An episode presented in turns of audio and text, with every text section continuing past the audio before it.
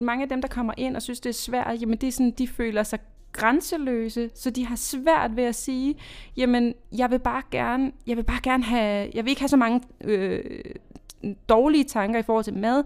Jeg vil gerne øh, have mere selvværd. Jeg føler mig ikke god nok. Alt det her, jeg har, og jeg har mange øh, tanker omkring, jeg burde ikke spise, jeg burde træne mere, jeg burde alt muligt. Så de har rigtig mange tanker omkring, det her vil jeg ikke have i mig. Velkommen til træningsteamen. Træningsteamen er for dig, der vil have mere viden om styrketræning og om kost. En podcast fri for bro science og quick fixes.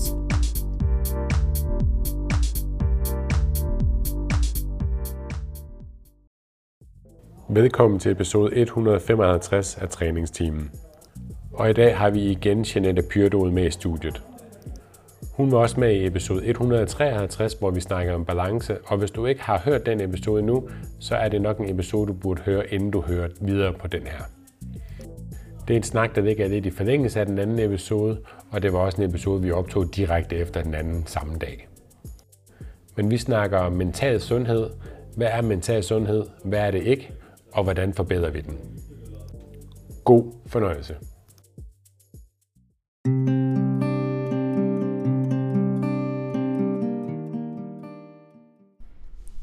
Vi er din værter, Steffen Fisker. Og Nikolaj Bak. Jeg er medejer af Styrk og har en bachelor i idræt. Jeg er også medejer af Styrk, og jeg har en bachelor i medicin med industriel specialisering.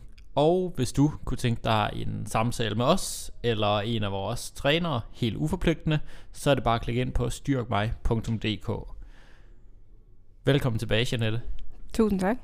Vi har øh, en del 2, kunne man næsten sige, til, øh, til podcasten om øh, balance som vi optog tidligere, hvor vi snakkede om, øh, om det her begreb balance, og øh, ja, det kunne vi snakke om i en hel episode, hvad det, egentlig, øh, hvad det egentlig er. Og hvis man ikke har hørt den, så vil vi også anbefale, at man går tilbage og lytter til den episode, fordi den leder rigtig godt op til den her. Ja. Øhm, men helt kort, jamen så er balance sådan en, øh, en tilstand, der vil være meget forskellig for folk. Øhm, det er ikke en statisk tilstand det er noget, man er i hele livet igennem, og, øh, og de handlinger, man skal gøre for at komme derhen, kan også være forskellige, eller balancekasse forskellige ud for folk. For nogen så vil det være at, øh, at øh, spise en slikskål, selvom det er ubehageligt på det givende til, tidspunkt, og for andre så vil det være at, øh, at øve sig på at spise mindre af slikskålen i den ja. givende kontekst, hvis vi lige snakker spisevaner. Mm. Men noget af det, vi i hvert fald nåede frem til i den episode, det er, at en øh, facet af balance er noget, der sådan påvirker det, som folk ofte i tale sætter som balance. Det er det her begreb mental sundhed. Og øh, det skal vi snakke mere om i dag, hvordan man rent faktisk kan styrke, træne sin mentale sundhed. Og til det, der har vi fået øh, dig tilbage i studiet, Janette. Ja. Ja, velkommen tilbage. Tusind tak.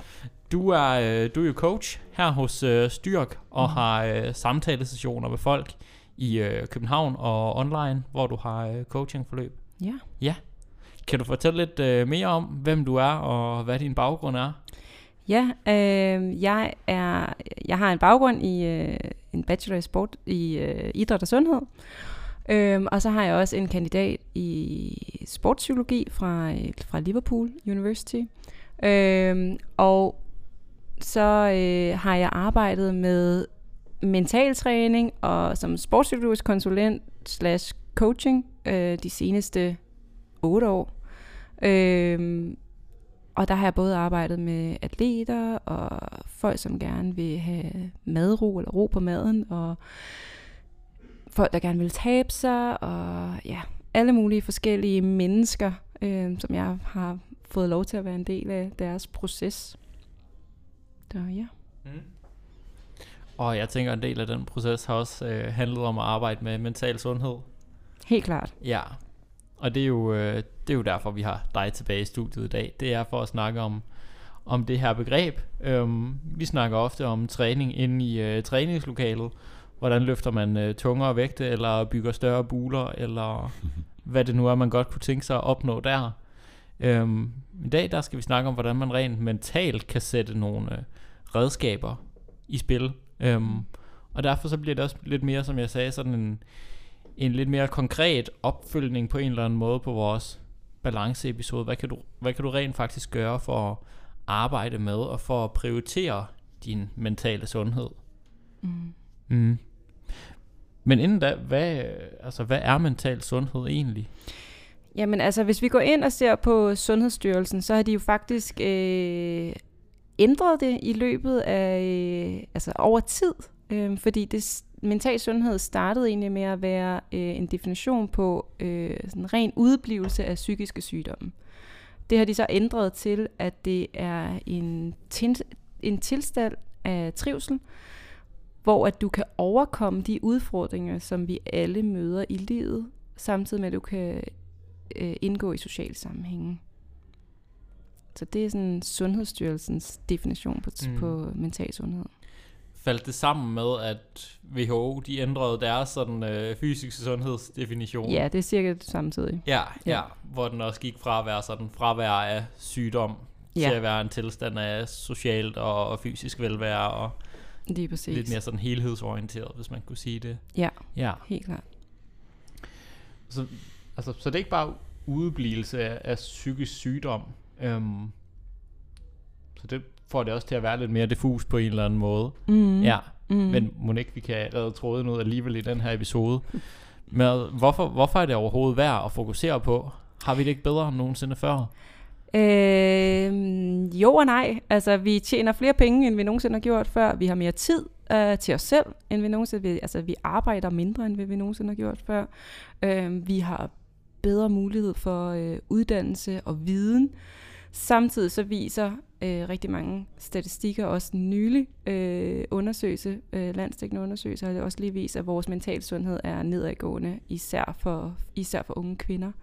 Så øh, på den ene side jo, så har vi aldrig haft det bedre, på den anden side, så har vi psykisk aldrig haft det værre. Hmm. Interessant.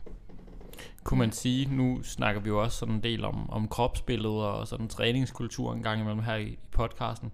Kunne man sige, at på trods af, og måske også delvis fordi, øhm, at der er så mange, der øhm, arbejder på deres krop, eller hvordan man nu skulle sige det i dag, træner i dag, går i fitnesscenter, altså er der også flere og flere, der er utilfredse med deres krop. Ja, eller jeg vil i hvert fald sige, at vi er, altså vores mulighed for at blive eksponeret for, hvordan andre ser ud, hvordan vi bør se ud, den er langt større, end hvad den nogensinde har været. Altså øh, for bare 10-15 år siden, og især 30-50 år siden, jamen der kunne du sammenligne dig med dem, du boede tæt på, eller dem, du gik i skole med, eller på det niveau, og måske lige nogle blade, eller et eller andet øh, i, fra Hollywood, sådan nogle, sådan nogle. Men nu kan vi sammenligne os med alle, altid, hele tiden, øhm, og vi kan og folk har følgere til op til over millioner. Mm. Øhm, så, så, så disponeringen er bare langt større, end hvad den, hvad den har været, og fokuset er også ekstremt stort. Øhm, fordi vi så også er på et, især på sociale medier så, som Instagram, hvor det er billeder af pæne mennesker, eller pæne ting, Mhm. eller øh, idealer på den måde, vi, øh, vi bliver disponeret for. Det er vildt nok at tænke på, sådan, altså, i, hvis man kunne finde sådan et evolutionsbiologisk perspektiv, eller hvad man nu skulle se på det sådan, at al den her moderne kultur med sociale medier og Hollywood-stjerner og øh, fjernsyn, Mm. blade, alt, alt muligt, man nu kan blive eksponeret for andre mennesker på, det er jo så lille en del af vores øh, evolutionshistorie, at det nærmest ikke er sket endnu. Lige altså i præcis. forhold til den periode, hvor vores øh, hjerner og sådan er udviklet, Mm. så er det så kort en periode, at det ikke er sket endnu. Mm. Så, og det ved jeg ikke, om du er enig i, men jeg tænker på en eller anden måde, at vi er også bare stenaldermennesker, der lige pludselig har fået mange, mange, mange doblet, hvor meget vi egentlig skal sammenligne os med. Lige præcis. Altså vores hjerne kan slet ikke, altså udviklingen af vores hjerne kan slet ikke følge med til den udvikling, vi, vi står over i som, som øh, art. Altså Hmm. det er, det er helt ja, vildt, hvad man ser bare de sidste 100 år. Ja. Ja, for vores hjerner, der er det lidt som om, at i går var vi stenaldermennesker, og i dag er vi vågnet op til en virkelighed, Ja. hvor der er eksponering fra alle mulige andre mennesker og indtryk hele tiden. Helt klart. Det er lidt vildt. Ja. har det noget indflydelse sådan i forhold til den her mentale sundhed? Altså det tror jeg helt sikkert, det har. Øh, og jeg er ikke inde i statistikker på den måde, men bare når jeg, bare når jeg ser bare, også bare udvikling i forhold til, hvornår jeg har øh, arbejdet med det her, øh, det er, der, det, har, det gør en forskel, at du kan sammenligne dig med andre mennesker altid, hele tiden, og at du kan øh, med, og at du faktisk sammenligner dig med glansbilleder altid hele tiden. For så kan det godt være, at vi kognitivt kan sige til hinanden, Instagram er et glansbillede, øh, vi får ikke det hele, alt muligt. Men når man tænker på, hvor meget tid vi gennemsnitligt bruger, især unge bruger på Instagram, jamen så vil du bare blive påvirket af det. Øhm, og det har en, det vil uundgåeligt have en indflydelse på vores øh, mentale trivsel og vores forståelse af os selv. Øhm, fordi igen, alt bliver ikke lagt op på Instagram. Det er jo også umuligt at dokumentere det hele, men vi oplever jo det hele hos os selv hele tiden. Ja. Ja, ja, der er vel også noget med, at det sådan overordnet set er det vel også de mest spændende og smukkeste mennesker, der bliver mest eksponeret med millioner af følgere. Øhm, men som samtidig også helst vil vise de mest spændende og smukke sider af dem selv, for også at blive accepteret af vloggen. Lige præcis. Ja. Altså igen, det er jo bare en, en, det er jo bare en, en følelse af, at vi vil gerne være øh, accepteret, og lige nu der er vores samfund bare, at hvis jamen, du er med i flokken, hvis du er pæn, og du er stærk, og du er sund, jamen det er de, det er de billeder, vi bliver, vi bliver disponeret for, når vi går ind på, på Instagram. Hmm. Øhm, og så er det bare et medie, som, som øh, motiverer til at lægge flotte ting op, eller lægge, lægge det perfekte, perfekte op. Jeg ved godt, der er også en, der er fokus på, synes jeg, altså, der er nogle profiler, som går ind og prøver at lægge det, altså sådan, øh, at sætte fokus på det uperfekte, og, og skrive også følelserne omkring øh, en situation. Sådan, så jeg, jeg oplever, at der er folk, der går ind og ligesom prøver at gå imod den her øh, perfekthedskultur. Øh, men, men, men det er ikke, altså det er ikke nok, fordi fordi at øh, Instagram også er så stort, at du og, og det er det medie, det nu er. Altså det, det ligger op til, at du, det skal se godt ud. Det skal være perfekt taget billeder, billeder med et filter på. Altså bare det, at man kan proppe et filter på, ligger op til, at der er noget, der skal retuscheres. Noget, der skal mm. vurderes. Ja. ja. Men det er vel også det, folk sådan rent instinktivt søger mest. Altså, de søger vel også ting, der er smukke og spændende, kontra ting, der er helt normale, og som de, som de fuldstændig genkender fra dem selv. Altså. Ja, både, både over, altså vi vil jo, ja, altså fordi det er jo sådan en stræben efter, vi vil jo gerne, vi vil jo gerne have det, de andre har. Altså sådan, det er jo sådan en, en følelse af, jeg vil gerne se, hvad det nye er. Det, altså det er jo også et sted, hvor man bliver disponeret ja. for, for det nye, og det, den næste, den næste udvikling af alt det her, og det er også det, vi, det, vi søger. Jeg sy, igen, jeg synes også, at der er nogen, som, som går, går den anden retning og gerne vil prøve at, altså sådan, prøve at gøre det lidt mere normaliseret derinde. Øhm, det bliver bare også lidt mere normalt. Altså sådan, det, det, det får bare ikke så meget traction. Nej. Øhm, som jeg oplever det igen. Jeg kunne huske, en af mine øh, gode veninder sagde det som, øh, jamen der er sgu da heller ikke nogen, der gider at høre om min fodsvamp. Nej, ja. Det er nok heller ikke det, folk de opsøger, og så vil der jo være en eller anden skævvridning i, i den virksomhed, mm-hmm. slår virkelighed, prøvede mm-hmm. jeg at mhm. sige, som man oplever. Ja, ja. ja. Så helt overordnet set, så har vi det ikke øh, nødvendigvis mentalt bedre. Nej, og så er vi også lige kommet ud af en pandemi, der ikke har gjort det, øh, det har i hvert fald ikke gjort det meget bedre på tallene i hvert fald.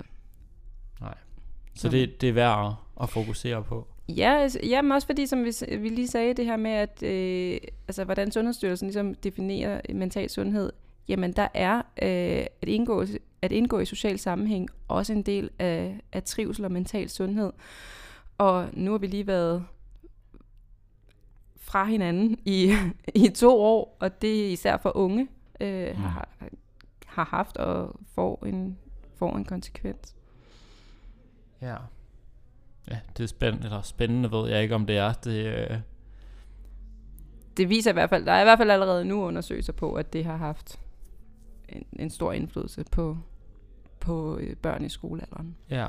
Men fællesskab er jo også noget af det, der er allervigtigst for mennesker. Mm. Ja, Igen, det er, altså, når vi bare kommer tilbage til vores evolution, det er den måde, vi overlever på. præcis. Og vi er ikke langt længere i vores hjerner end, end sten eller mennesker, så vi Mm. skal overleve og være en del af flokken. præcis. Ja. Ja, der var sgu nok ikke nogen, der jagtede mammutter sådan øh, En person ad gangen. og det var nok også dem, der var mest accepteret i, øh, i flokken, øh, der fik lov at spise mest. Det er det. Ja. Men Hvordan træner man så sin mentale sundhed? Nu, øh, nu er vi blevet, blevet enige om, at det er, i hvert fald, det er i hvert fald vigtigt at være opmærksom på, at ja, man har det godt. Mm. Hvad kan man gøre? Altså, jeg synes ikke, at jeg kan komme med sådan en decideret, øh, this, is way, this is the way. Altså sådan, der er ikke, der er ikke én noget fits all. Øh, Det er de her tre punkter, ja. og så har vi løst øh, hele den. Hvis jeg havde det, krise. så tror jeg, at jeg... Øh, ja, der havde jeg knækket koden, tror jeg. Øh, men, men, men det, er heller ikke, det er heller ikke betydende med, at det, der ikke er noget at gøre. Fordi det synes jeg helt klart, der er. Øh, men det er individuelt, i hvert fald på den måde, jeg, som jeg arbejder på. Øh, så, så når man skal ind og træne sin mentale sundhed, eller i hvert fald ind og arbejde med at styrke sin mentale sundhed, så den måde, som jeg vil gøre det på, jamen det var at øh, få en person ind, og så ligesom, øh, igen, det er meget sjældent, der er nogen, der kommer ind og spørger mig, eller siger til mig, hej, øh, min mentale sundhed, den er øh, rigtig lav, øh, kan du lige hjælpe mig med at fikse den? Altså det er meget sjældent, der er nogen, der kommer med det. Men det, så det kommer op til udtryk på mange forskellige øh, måder. Men, men det, jeg ligesom går ind og gør, men det er at finde ud af, hvad er det egentlig, der fylder for dig, og hvad er det, dine værdier er, og hjælpe dem til at egentlig... Jeg, sådan, jeg har tit brugt den der med sådan, at, at øhm, form, altså give dem, give, sådan, give dem form på sig selv, fordi mange af dem, der kommer ind og synes, det er svært, jamen det er sådan, de føler sig grænseløse, så de har svært ved at sige, jamen jeg vil bare gerne, jeg vil bare gerne have, jeg vil ikke have så mange øh, dårlige tanker i forhold til mad, jeg vil gerne øh, have mere selvværd, jeg føler mig ikke god nok, alle de her, jeg, har- og jeg har mange øh, tanker omkring, jeg burde ikke spise, jeg burde træne mere, jeg burde alt muligt, så de har rigtig mange tanker omkring, det her vil jeg ikke have i mig, og det jeg sådan ligesom går ind og arbejder med, det er ligesom faktisk på sådan, at grænsesætte dem selv. Altså nu sidder jeg og vifter med mine hænder, men det er fordi, sådan, altså jeg, det er ligesom den der sådan jeg ved ikke, om I kender sådan en kugledyne, som man mm. bruger til, øh, faktisk til ADHD, øh, nogen der har ADHD, men også bare den der med, det er ligesom sådan, det er her, jeg går til, Hmm.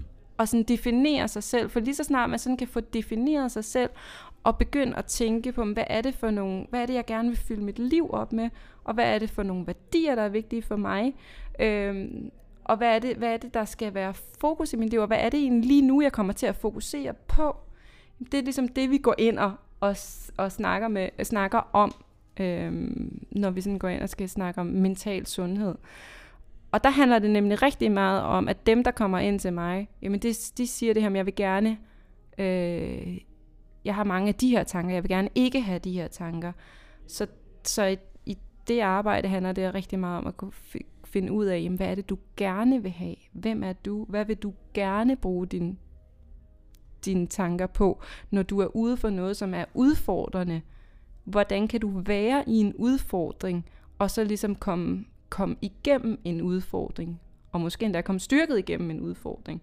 Øhm, det er sådan den måde, jeg arbejder på. Ja. Så sådan snakker, hvad skal man sige, flytter fokus hen på, øh, hvor vil du gerne hen, Mhm. kontra hvad vil du gerne væk fra, Ja. eller Ja, og den der med rent faktisk at, at blive mere grounded i sig selv. Altså den der med, jamen, få et ståsted. Altså dem, dem, jeg, dem der kommer ind til mig, er også ofte nogen, som har hørt mange ting, altså sådan har læst mange ting, og altså er ret vidende og vil gerne mange ting, men, men føler sig sådan, vil nok gerne bare ind i det hele. Og så er det ligesom, om, altså, sådan, så er det ligesom at hjælpe til at tage nogle valg. Fordi, jamen, vi er bare nødt til at tage nogle valg, og hvilket kan være ret svært, for lige så snart du tager et valg, jamen så er der bare fravalg, og det er lidt det, folk ikke altid kan acceptere, at der er nogle fravalg, hvis jeg går en vej. Og igennem en snak eller et forløb med mig, jamen, så bliver det ofte nemmere for folk ligesom at træffe nogle valg, som giver dem ro og giver dem en retning og giver dem den der mentale sundhed og styr, styrket mental sundhed. Øhm. Du nævnte inden episoden, at du arbejder meget ud fra det her sådan eksistentiel psykologi. Mm. Kan du sige lidt mere om, hvad, altså, hvad vil det sige? Hvad er det? Ja, altså det er jo...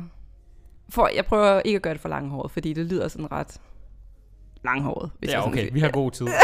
det er podcast, det er der plads ja. øh, eksistentiel psykologi, sådan helt kort fortæller, sådan, og den måde, jeg bruger den på, øh, jeg er både sådan, faktisk, bare for at gøre det endnu sværere, eksistentiel fænomenologisk tilgang er sådan meget det, jeg bruger. Bare det at sige det er ja. sådan, wow. Jeg siger det meget sjældent højt til nogle af mine klienter, for det vil blive, de vil blive skrabt, tror jeg. Nå, men den måde, jeg sådan egentlig bruger det, bruger det på, øh, det er sådan en grund, altså det er faktisk min grundlæggende tanke til livet, og til mennesker. Og det er også ligesom den, den måde, som jeg, når der kommer en klient ind ad døren, så kommer der for, for mit vedkommende et menneske ind ad døren. Og når vi snakker eksistentiel psykologi, jamen så den definition, det er, at vi alle mennesker, som fødes, og det eneste, vi egentlig reelt ved, vil ske i livet, det er, at vi en, vi en dag vi dør, og vi skal herfra igen Øhm, hvilket medfører en helt naturlig dødsangst, fordi igen, vi ved ikke, hvad det er, og vi forsvinder efterfølgende.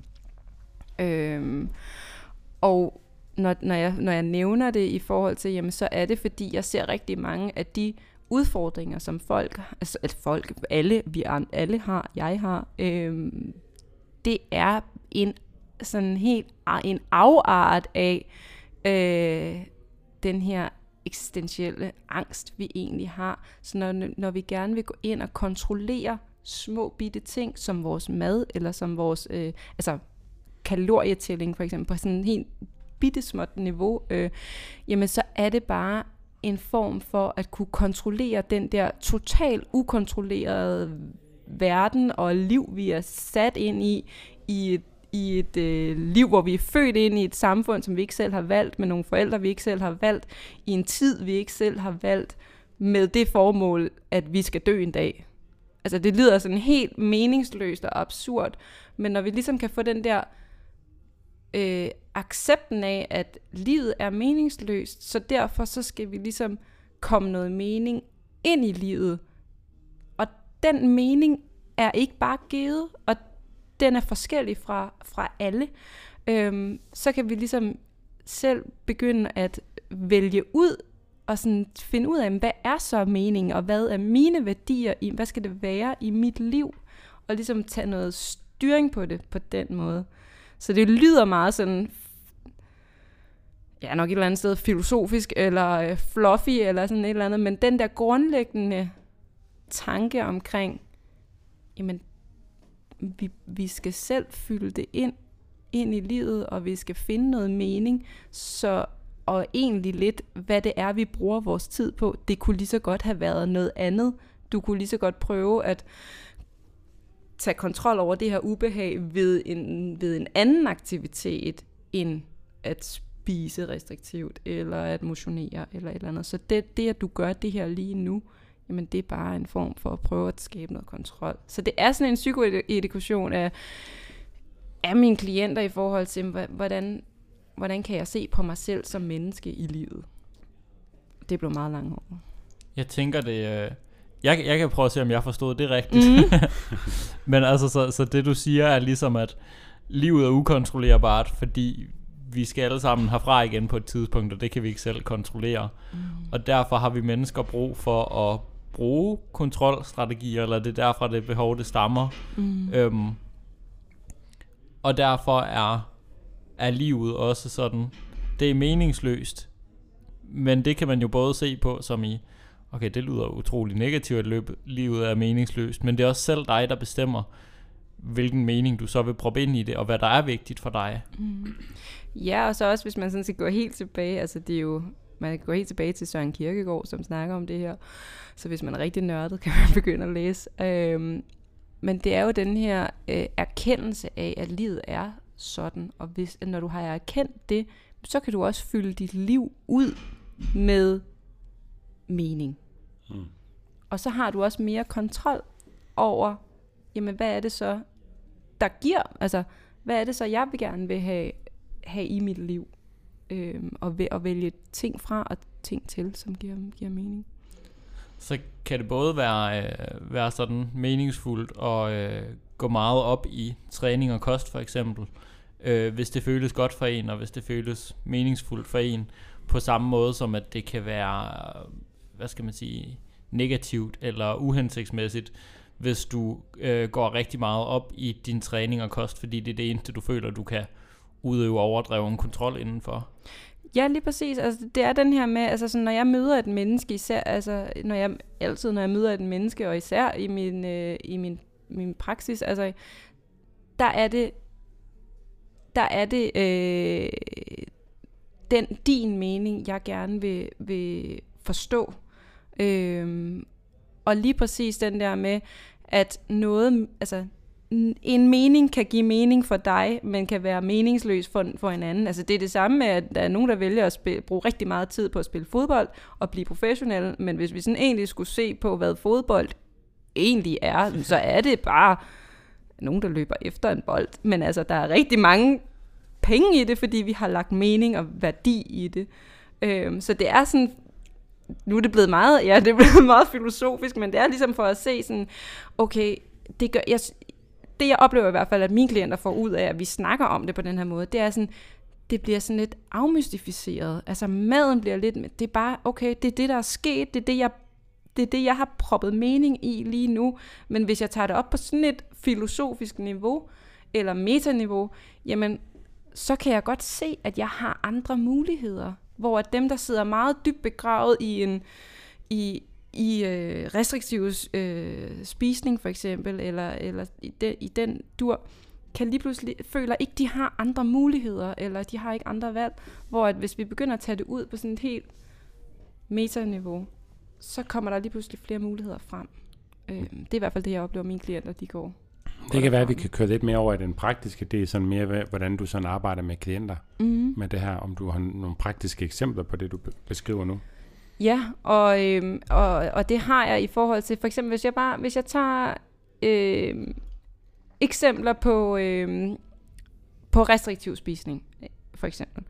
Øhm, at, at der er en, der øh, kommer til mig, fordi at hun øh, føler, at hun, hun skal spise på en bestemt måde, eller i forhold til, at hun træner på en bestemt måde. Hvis hun træner så og så meget, så skal hun spise så og så meget, eller må ikke spise. Så har alle de her restriktive øh, øh, barriere.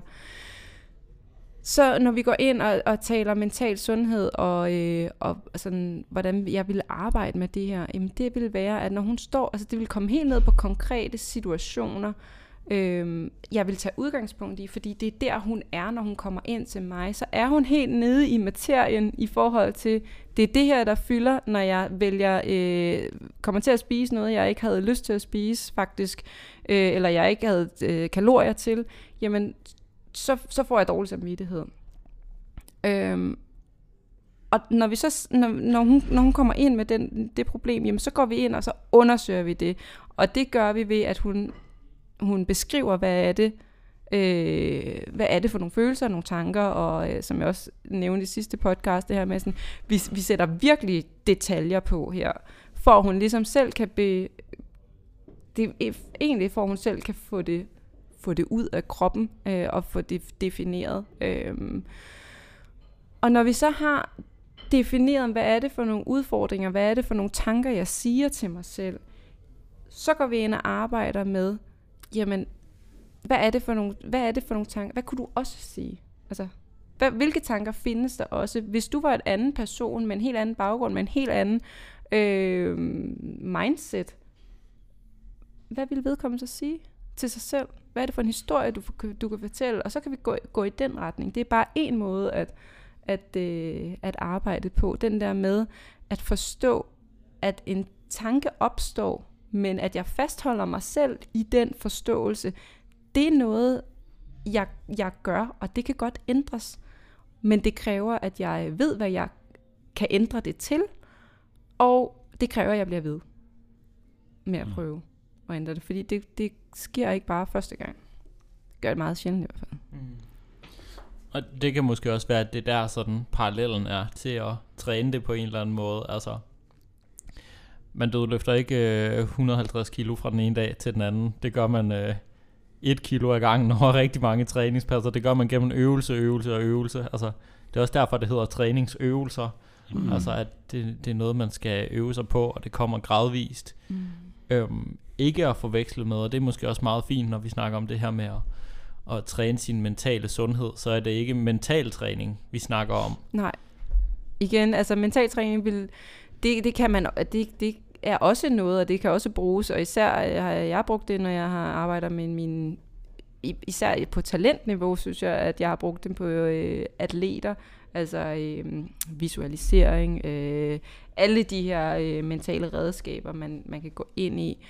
Når, jeg, når vi snakker om mental sundhed og styrkelse af sin mentale sundhed, jamen så, så snakker vi mere om at være i livet. Altså, det er også her ind under mental sundhed, der kommer selvværd, øh, selvtillid, øh, kommer, kommer oveni.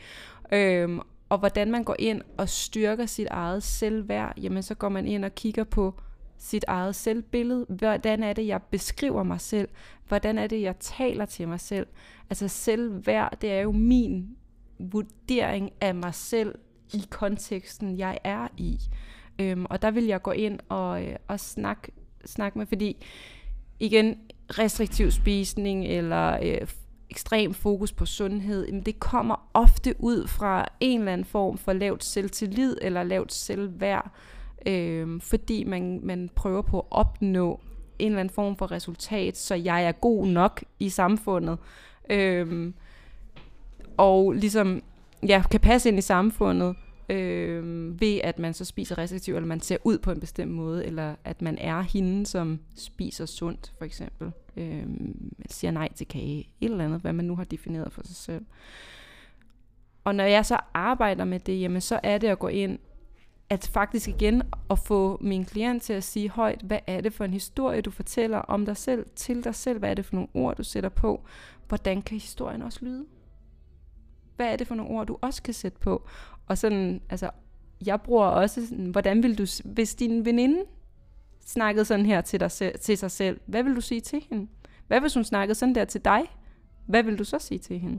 Hvad hvis, altså, mm. alle de her, prøver at sætte nogle perspektiver på de tanker, du egentlig går og siger til dig selv hele tiden. Og så også give nogle perspektiver på, hvordan kunne de også lyde? Fordi igen, så går vi ind og arbejder med nogle, øh, nogle grundlæggende antagelser, og de kan kun laves om ved, at du bliver ved, altså de, de er baseret på erfaringer. Du har fået en grundlæggende antagelse om, vi har mange grundlæggende antagelser, som vi overhovedet ikke ved, og det er ligesom dem, vi går ind og undersøger i sådan et forløb med mig. Øhm, og de kan kun laves om, og kan kun derefter overgå til at være sådan, blive til adfærd, ved at de ligesom bliver lavet, lavet om, ved at man træner det, eller har fokus på det i hvert fald i sit arbejde. Og det er også derfor, at når man er i forløb med mig, jamen, øh, så er alt arbejdet, ej, det, det kan godt være hårdt at sidde til en samtale, fordi man kognitivt bruger mange altså, tanker, når vi sidder og snakker og sådan. Men altså sådan arbejdet og det rigtig hårde er jo imellem for, mellem samtaler, fordi der er jeg der ikke mm. til at stille spørgsmålene, spørgsmålene, eller til at være til stede, når alt det her ubehag for eksempel er der. Der er det en selv, der skal huske på at finde frem til det, vi nu har snakket om i sidste samtale. Øhm. Og det er også dem, jeg sådan klart ser, har et, et øh, forløb, der udvikler sig meget, eller flytter sig i forløbene. Det er virkelig dem, der går, går ind og arbejder med det, vi også har snakket med i vores sessioner, øhm, og tager det med ind i deres hverdag, og kan komme med konkrete eksempler fra deres hverdag, hvor de har brugt det øh, det vi har snakket om. Ja. Og er det ud fra sådan motivationen for så rent faktisk at gøre de her ting, er det, øh, jeg vil gerne have det godt, eller jeg vil gerne trives bedre, eller jeg vil gerne behandle mig selv bedre, eller hvad er? Hvad ligger bag der? Altså når de kommer til mig? Ja, altså, og, og, og for at, at udføre de her ting, der ligger mellem stationerne. Mm. Øh, ofte så er det et ønske om en ændring. Altså øh, det, de kommer med, det er en ønske om, jeg har ikke lyst til at have det sådan her, øh, jeg vil gerne have det på en anden måde.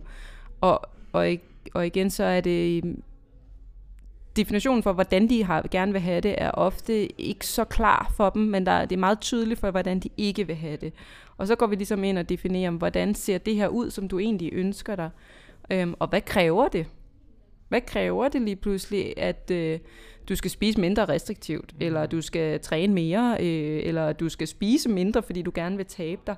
Hvad kræver, hvad kræver det i din hverdag, som den ser ud? Øhm, og når, vi så, når de så skal holde motiv- motivationen øhm, imellem forløbene, der, der går vi ind, altså sådan, der handler det rigtig meget om værdier, og hvem det er, jeg gerne vil være. Altså, hvem, hvem er jeg lige nu, og hvem er det, jeg gerne vil være.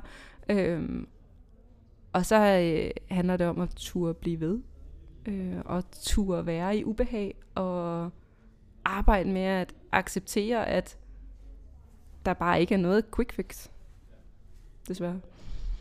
Så man går fra den der, øh, jeg skal gøre de her de her ting, fordi ellers er jeg ikke god nok, til jeg vil godt gøre det her nye, for at få de her værdier i mit liv. Mm.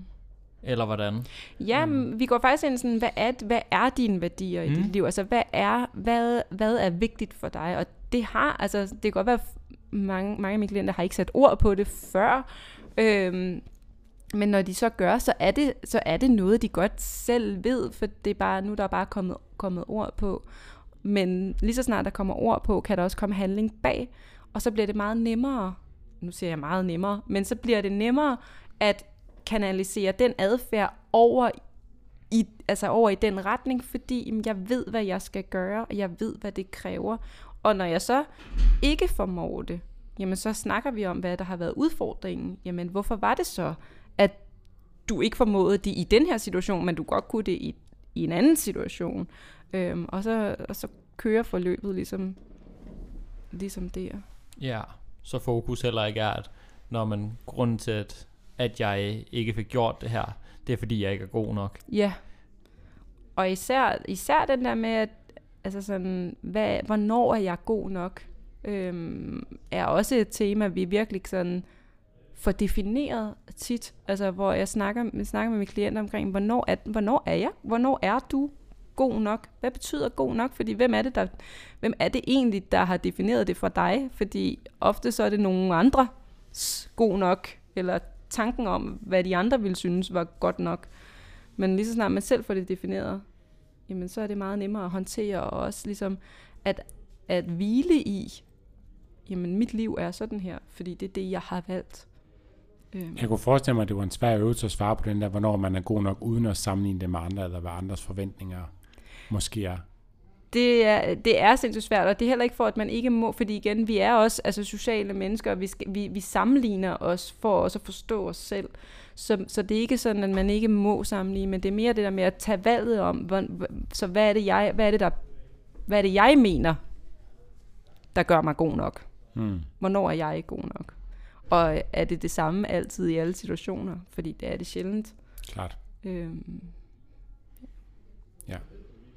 Jeg tror i hvert fald, og det snakkede vi også lidt om inden episoden. Nu kan man sige, øh, både Steffen og jeg har jo primært sådan en træningsforløb. Vi snakker også om, om livet og alt det, der foregår rundt om, fordi det påvirker, påvirker de, også de træningsmæssige mål, man har. Øhm, men selv der er der næsten altid et eller andet øhm, element, er at arbejde med den her alt eller intet tænkning. Mm. Altså hvor at, at folk de ligesom kæmper med den her, når man, nu har jeg ikke gjort det godt nok, slash været god nok, mm. og derfor kan det hele være lige meget. Yeah. Øhm, og bag den vil der jo også i et eller andet omfang ligge den her, når jeg er ikke god nok, og derfor skal jeg gøre det her, øhm, derfor burde jeg gøre det her. Mm. Og der tror jeg også noget af det er at adskille, altså dels nå frem til, okay, jamen for eksempel hvis målet er et vægttab, mm. øhm, så nå frem til, okay, er det fordi, at du har en opfattelse af, at du ikke er god nok, før du har tabt dig, mm. øhm, kontra er det fordi, at der egentlig ligger et værdibaseret valg bag, altså det kunne være øh, selvomsorg eller selvkærlighed, som man ligesom gjorde det her ud fra, eller man vil gerne have større bevægelsesglæde, eller have nemmere med at lege med sine børn, eller hvad det nu kunne være, der ligger, ligger bag de trænings- eller kostmål, man ligesom har. Mm. Øhm, men at vi skal have afkoblet ens succesrate med den adfærd, man arbejder med, fra ens værdi som menneske. Mm. Fordi du bliver hverken dårligere eller bedre menneske af at tabe dig. Altså, at de, at de kilo er der eller ej. Øhm, Ja, så det er, både, det er både den der med at finde ud af, hvornår er jeg god nok, og hvem har defineret, hvem har defineret mm. det. Fordi hvis jeg gerne vil tabe mig, tabe de der 5 kilo, fordi så er jeg bikini klar, eller Mm. hvad jeg nu, altså så, så starter det, det der liv. så kan folk bedre lide mig. Ja, der er det ikke, der er, det at tabe de 5 kilo, det, det er helt okay. Det er mere den der med, jamen, hvad er det, du ønsker at opnå? Fordi jeg vil garantere med 100% sandsynlighed for, at du vil ikke opleve øh, en... Øh, du vil ikke opleve, at du er meget mere værd, bare fordi du har tabt de der 5 kilo. Du kan i en periode måske have en succesfølelse, og at du, altså, du gør det godt, og sådan, det er slet ikke, slet ikke for at tage den væk, men hvis du kun definerer den der, øh, det der mål med noget, no, du tror nogen andre synes, du skal gøre, eller du synes, du skal ja, nå, følge op, hvad hedder sådan, leve op til, jamen så får du ikke mere ro i dit hoved omkring, om, når du har tabt de der 5 5 kilo. Der vil det være klart, hvis jeg arbejdede med, med vedkommen, jamen så vil det være klart fokus, at øh, det der liv skal vi lige have startet nu. Vi skal ligesom, det er i gang. Vi skal, vi skal se, hvad, hvad er det gode i dit liv lige nu. Ja, så er en af tingene, at du gerne vil tabe de 5 kilo. Der kan vi godt nå hen. Men hvad er det, hvad er det for et liv, der er startet, som vi er i lige nu? Mm. Så det er igen, det for, øh, altså flyt fokus fra, fra, hvad alle andre tænker, til at tage nogle valg selv, og ligesom skabe, sådan, tage værdisæt selv. Jamen, hvad er det, jeg gør, og hvorfor gør jeg det? Mm. Så vi er tilbage til den der med, hvad, hvad er meningsfuldt for mig. Ja. Ja. Også fordi jeg oplever, altså jeg oplever mange af mine klienter have meget mere, altså sådan have ro i sig selv, uden at gøre, fakt, uden adfærdsmæssigt at gøre meget andet, bare ved at have besluttet sig for, det er det her, der giver mening for mig. Og det kan lyde lidt mærkeligt, men det kan give sindssygt meget ro. Det der med at finde fokus, og måske, ved jeg det også det, at, at når man vælger et eller andet, man fokuserer på, så tager man også en masse fravalg, Mm. og så behøves de ikke forstyrre en lige så meget i processen, eller... Lige præcis. Så er det også meget nemmere at styre sin, sin adfærd i forhold til, jamen, der er ikke hele tiden et, et spørgsmål omkring, skal jeg det ene, eller skal jeg, skal jeg det andet. Hvis jeg har en værdisat for mig selv, og me, altså sådan, at jeg er på en rejse, hvor jeg skal tabe nogle kilo, jamen, man kan sagtens blive fristet, og man kan sagtens, altså det, det er slet ikke for at den der alt eller intet tankegang, men, men rejsen er nemmere, hvis det rent faktisk er meningsfyldt, sådan helt grundlæggende, at jeg er på den rejse her lige nu, i forhold til, at øh, jeg er på den her rejse lige nu, fordi jeg skal opnå et eller andet, eller at jeg er nødt til at tabe mig, fordi det har min kone sagt, eller min læge sagt, eller Mm. et eller andet. Hvis du kan tage ejerskab for det, så vil det give dig sådan mere indre drevet, altså motivation for, at, at det er den vej, du vil naturligt gå. Ja. At du gerne vil den adfærd, kontra du gerne stillet skarpt op vil have, at de andre i flokken bedre kan lide dig. Mm. Ja. Du nævnte også øhm, sådan her, det er jo også lidt opsummerende på en eller anden måde, fordi jeg tænker, det, det er ret gennemgående for, for hele processen, men, men inden, det, inden vi tændte for mikrofonerne, der nævnte du også det her begreb accept, Mm. og hvorfor det var, det var enormt vigtigt.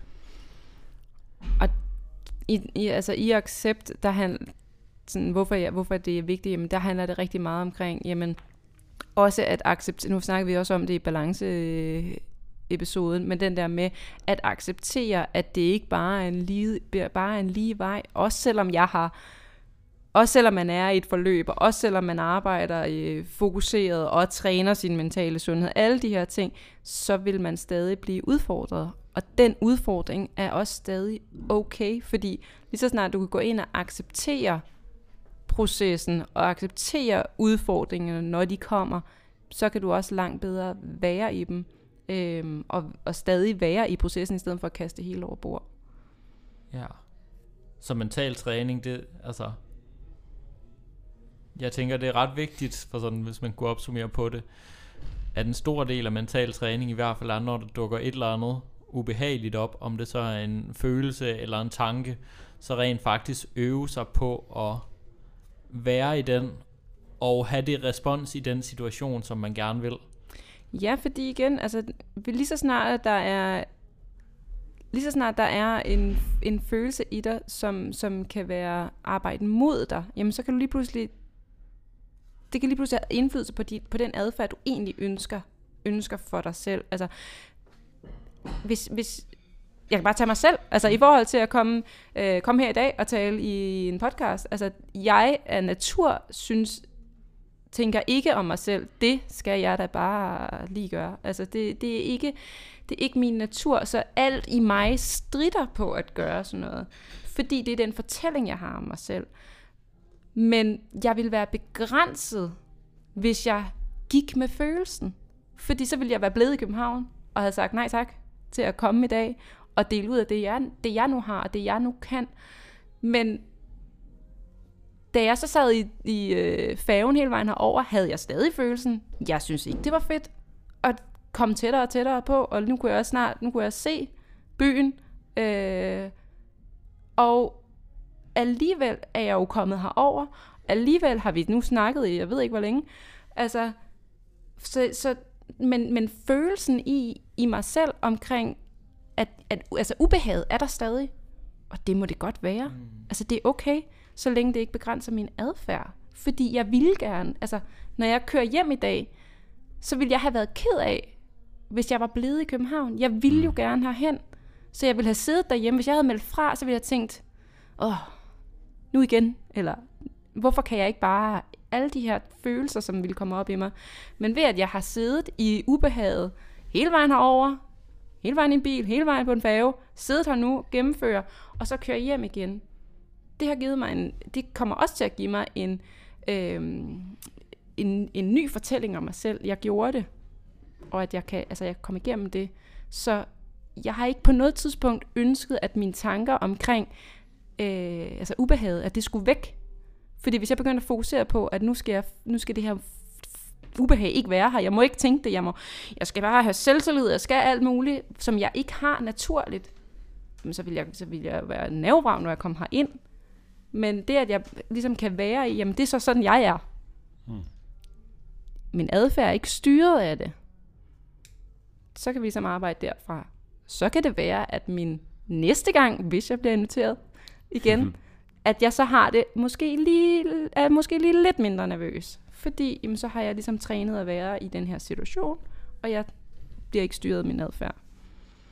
Ja, på, på samme måde som det der med, at, at selvom man bliver stærkere i træningslokalet, øh, det kan være, at man går fra at løfte 50 kilo i dødløft til at løfte 100 kilo, eller whatever, så er det bare 100 kilo, der lige pludselig er tungt. Mm. Der vil altid være et eller andet, der er ubehageligt. Det kan godt være, at man skubber grænsen for det, men du kommer aldrig til at, og, altså, ubehaget kommer aldrig til at gå væk, sandsynligvis. Nej. Altså, det kan jeg da altså sådan fra første gang, jeg skulle holde foredrag.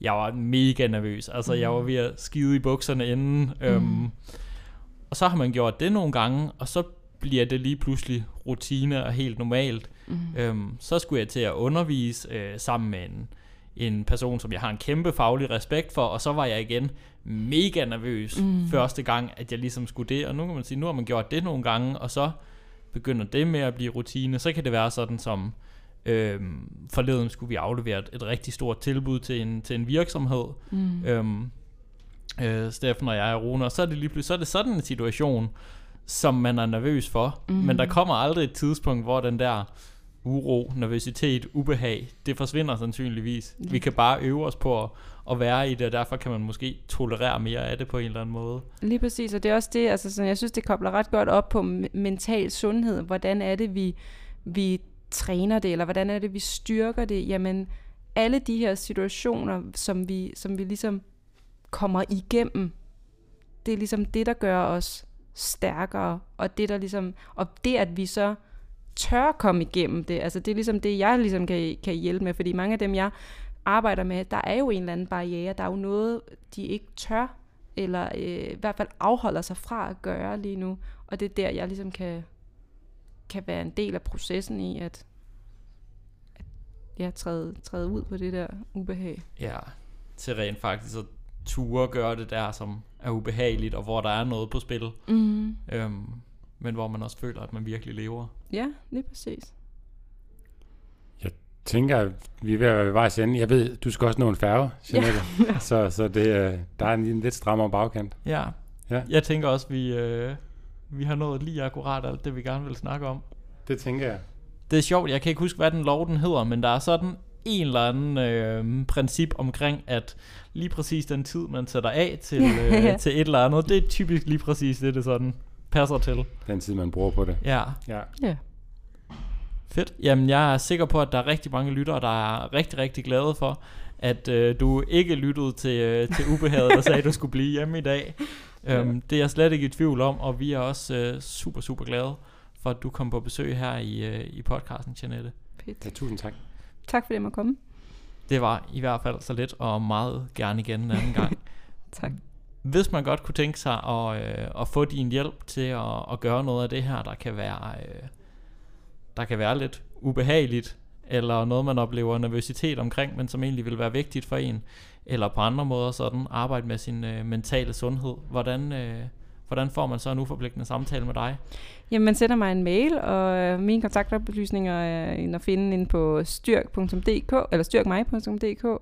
Øh, og ellers så følg mig inde på Instagram, eller skriv til mig derinde, der svarer jeg, der svarer jeg også. Så øh, I skriver bare. Super fedt. Ja, tak fordi du vil være med, og tak til jer, der lyttede med. Det var så afslutningen på denne episode. Hvis du gerne vil læse mere om træningsteamen og det enkelte afsnit, så kan du klikke ind på træningsteamen.dk. Og hvis du har spørgsmål til den enkelte episode eller har forslag til emner, vi kan tage op i en fremtidig episode, så har vi en Facebook-gruppe, som du kan tilmelde dig. Facebook-gruppen hedder Træningsteamen, og herinde er der mange dygtige og kompetente mennesker, som sidder klar til at hjælpe dig. Hvis du kunne lide den her episode og gerne vil høre flere episoder, så er måden du bedst hjælper os med det på, er ved at give os en god anmeldelse i din podcast-app. Det tager ikke mange sekunder for dig, men det gør en kæmpe forskel for os og i udbredelsen af træningsteamet. Det er jo netop for dig og for jer, at vi laver træningsteamen. For vi brænder virkelig for at hjælpe så mange som muligt med deres kost- og træningsvaner. Og hvis du vil læse mere om Styrk og hvad vi ellers foretager os, så kan du klikke ind på styrkmig.dk eller følge os på Instagram under navnet styrk-dk. Nu er der vist ikke andet end at sige tak fordi du lyttede med. Vi høres ved.